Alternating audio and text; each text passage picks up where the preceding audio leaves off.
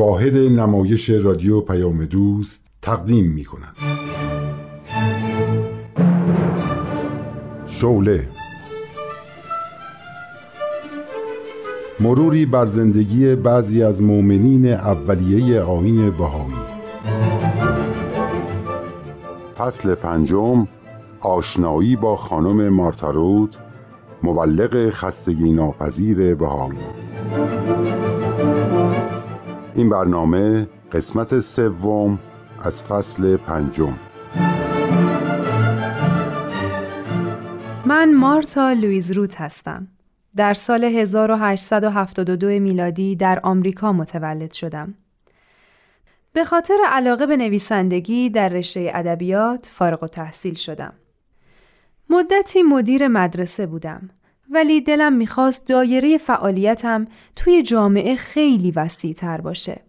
بنابراین وارد حرفه خبرنگاری شدم.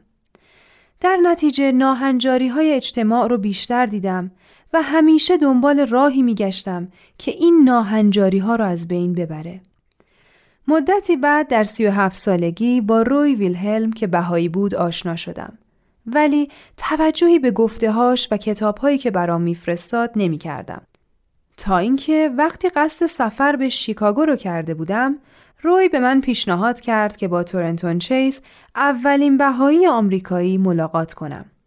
من هم ملاقاتش کردم. در این دیدار تحول روحانی شدیدی در من به وجود اومد. گویی تمام وجودم رو شعله گرفته بود که هیچ کس قادر به خاموش کردنش نبود. راهی که سالها دنبالش میگشتم تا ناهنجاری های جامعه را از بین ببره در تعالیم بهاءالله دیدم. آرزو داشتم که به سراسر دنیا سفر کنم و آین بهایی رو به کسانی که طالب حقیقت هستند معرفی کنم. دیگه طاقت نشستن نداشتم. می‌خواستم به مردم دنیا بگم کلام الهی بهاءالله نجات بخش شماست. هرچه اطلاعاتم درباره تعالیم آین بهایی بیشتر می‌شد، آتش درونم شعله برتر می‌شد.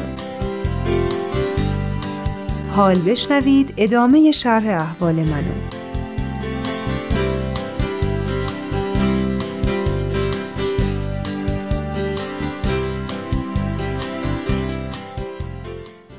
به صحت مطالب مقاله‌ای که نوشتین اطمینان کامل دارین؟ البته منظورم اینه که به منابع مطمئن و درستی دسترسی داشتین یا از این و اون چیزایی شنیدین و به صورت یک مقاله جذاب درآوردین؟ عجب صحبتی. این به نظر شما اهانت آمیز نیست؟ من که داستان سرایی نکردم. همه مطالب این مقاله مستند به کتابهایی از محققین و شرقشناسان معروف بوده. این مقاله همونطور که از اسمش پیداست درباره ظهور بابه. عنوانش باب و جنبش مذهبی نوین ایران. فکر می‌کنین مردم آمریکا علاقه به یک جنبش مذهبی تو خاورمیانه دارن؟ آمریکا کجا ایران کجا؟ اصلا چند درصد مردم می‌دونن ایران کجاست؟ الان تعداد زیادی از شیفتگان باب در آمریکا هستن. من هم یکی از اونها.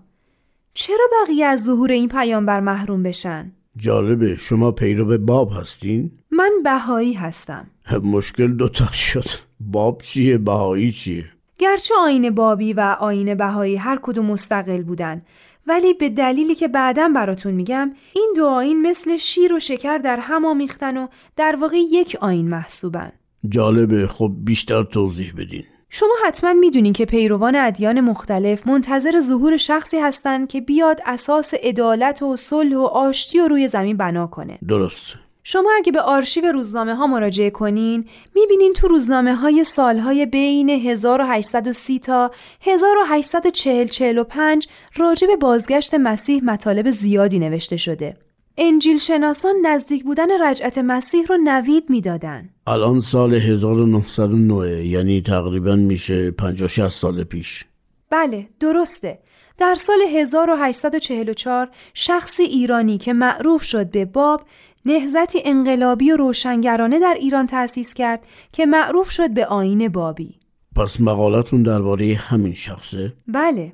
در اون موقع مردم ایران زندگی سختی رو از نظر اقتصادی و فرهنگی میگذروندن. همه اسیر تقلید بودن. دسترنج کشاورزای فقیر بخشش به زور شمشیر و اسلحه به نام مالیات ازشون گرفته می‌شد. بخشش رو هم خودشون از روی میل قلبی و اعتقاد دینی به روحانیون می‌دادن تا تکالیف شرعی رو بهشون یاد بدن. زنان که نیمی از جمعیت اون سرزمین رو تشکیل می‌دادن در پس پرده اسیر مردا بودن. حکومت غرق در فساد، مردم فقیر و گرفتار خرافات. عجب سرزمینی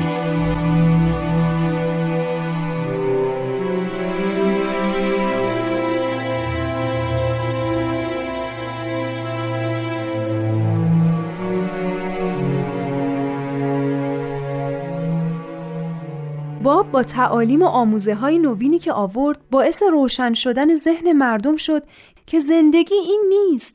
باید دست از خرافات و توهمات و افسانه های بی اساس برداشت. باب معتقد بود همه در ساحت حق برابرند و هیچ کس مقام تقدیس نداره. به همین دلیل نماز جماعت رو حرام کرد. چون کسی که پشت سر اون نماز می‌خونن او رو در مقامی بالاتر می‌بینن یا او خودشو بالاتر می‌بینه. همینطور رفتن بر بالای منبر رو وعظ کردن. منبر همون صندلی بلندیه که پله داره و روش میشینن و سخنرانی می‌کنن؟ درسته. باب میگه هیچ کس نمی‌تونه بگه چه کسی به خداوند نزدیکتره. حرفهای شجاعانه ای بود بله آثار و نوشته های باب گرچه مورد استقبال مردم ایران قرار گرفت ولی خوشایند روحانیون نبود باب به دنیای بهتری فکر می کرد و می گفت که علومی که ازش سودی برای مردم حاصل نمیشه رو باید کنار گذاشت. باید به علومی توجه کرد که به مردم نفع مرسونه.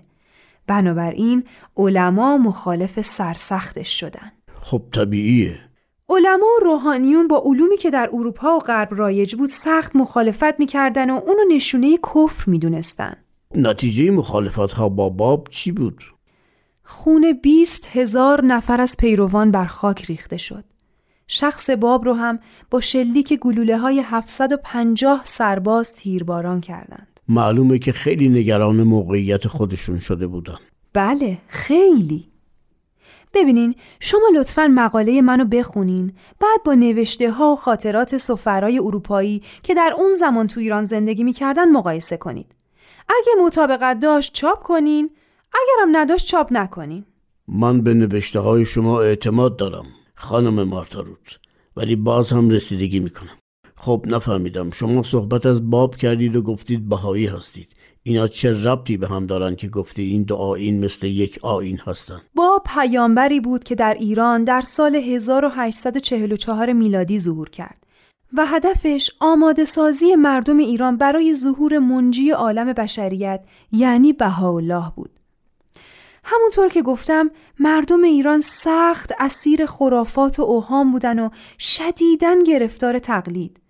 اونا باید آماده می شدن برای درک تعالیم جهانی بهاءالله مثل صلح عمومی، تشکیل محکمه یا دادگاه بین المللی برای حل اختلافات دول وحدت زبان و خط، تصاوی حقوق زن و مرد و خیلی تعالیم دیگه. مردم برای درک این تعالیم جهانی باید آماده می شدن.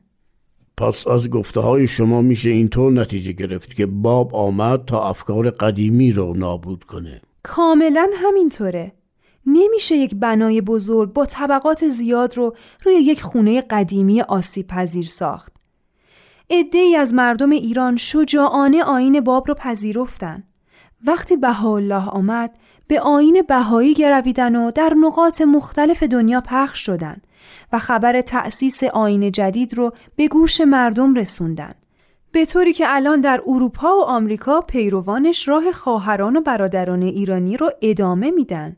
الان بهاءالله در قید حیاته؟ نه ولی فرزند ارشدش عبدالبها جامعه جهانی بهایی رو در حالی که در اسارت حکومت عثمانی اداره می‌کنه.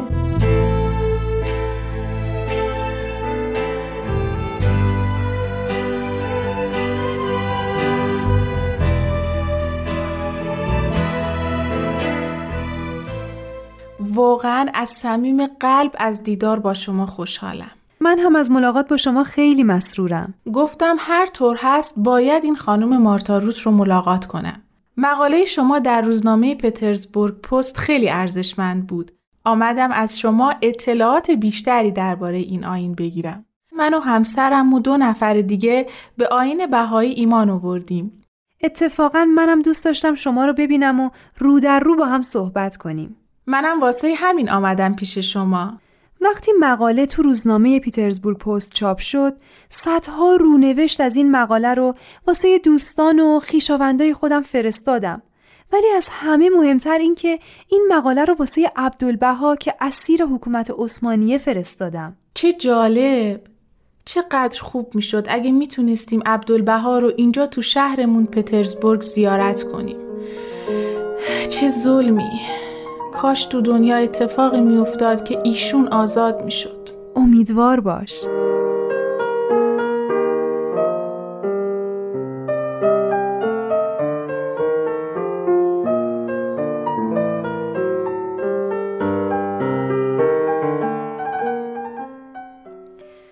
دوستان عزیز به زمان انتخابات محفل روحانی نزدیک میشیم واسه همین از همتون دعوت کردم تا با هم راجع به این موضوع صحبت کنیم و آماده بشیم.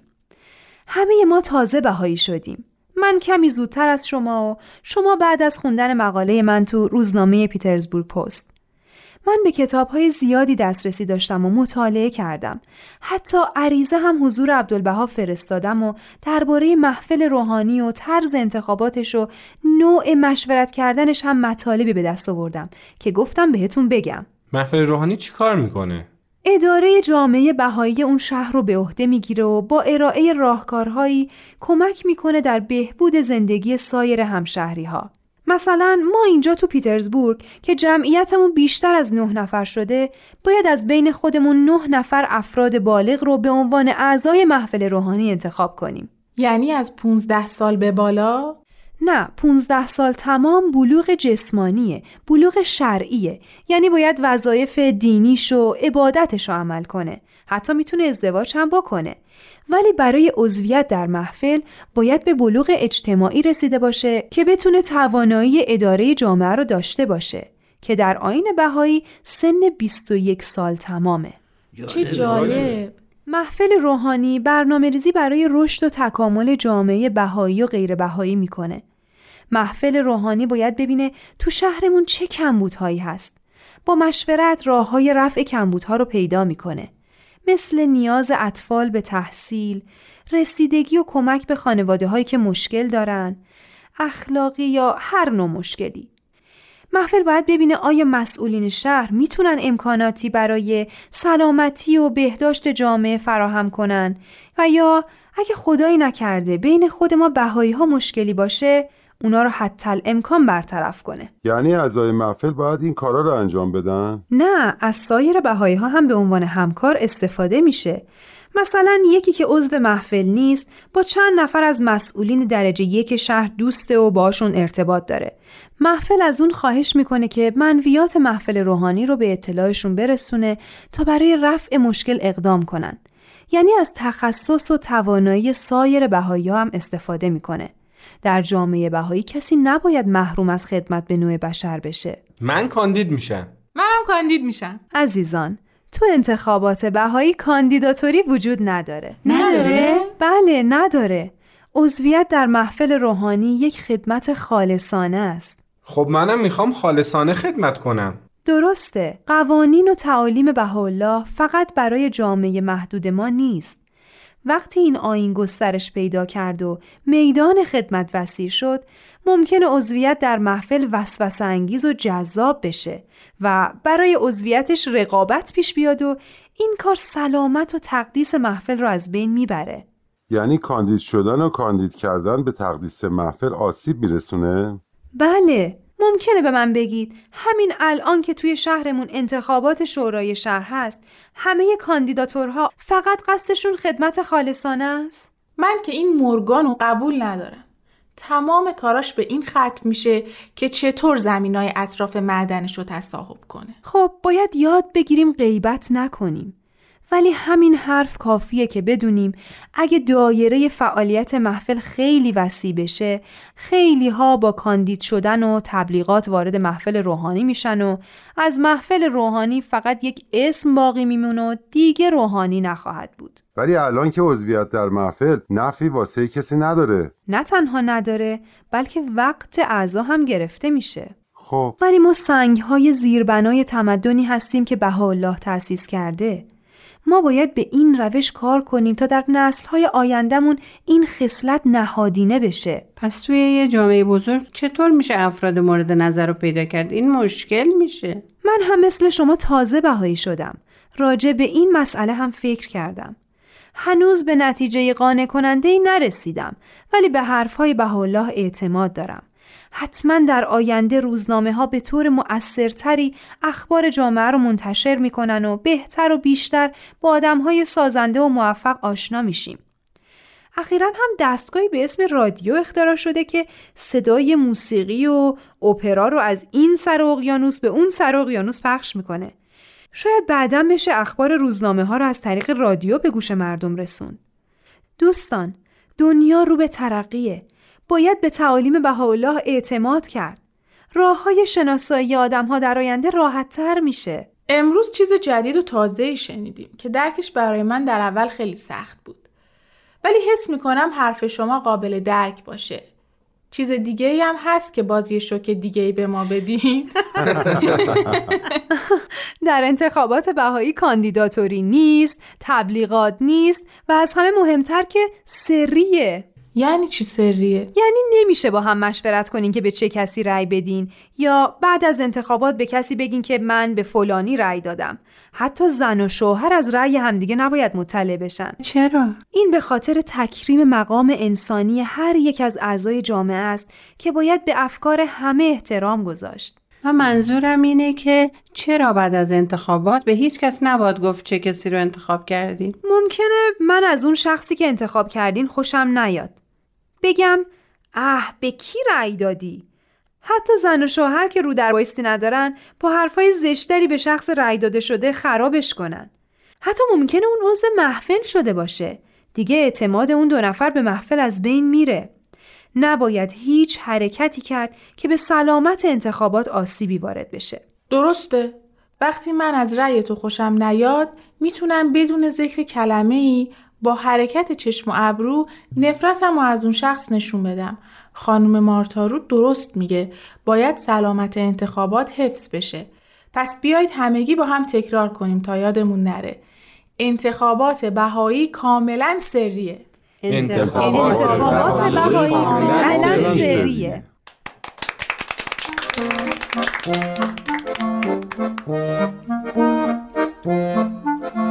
بقیه شرح احوال من هفته آینده.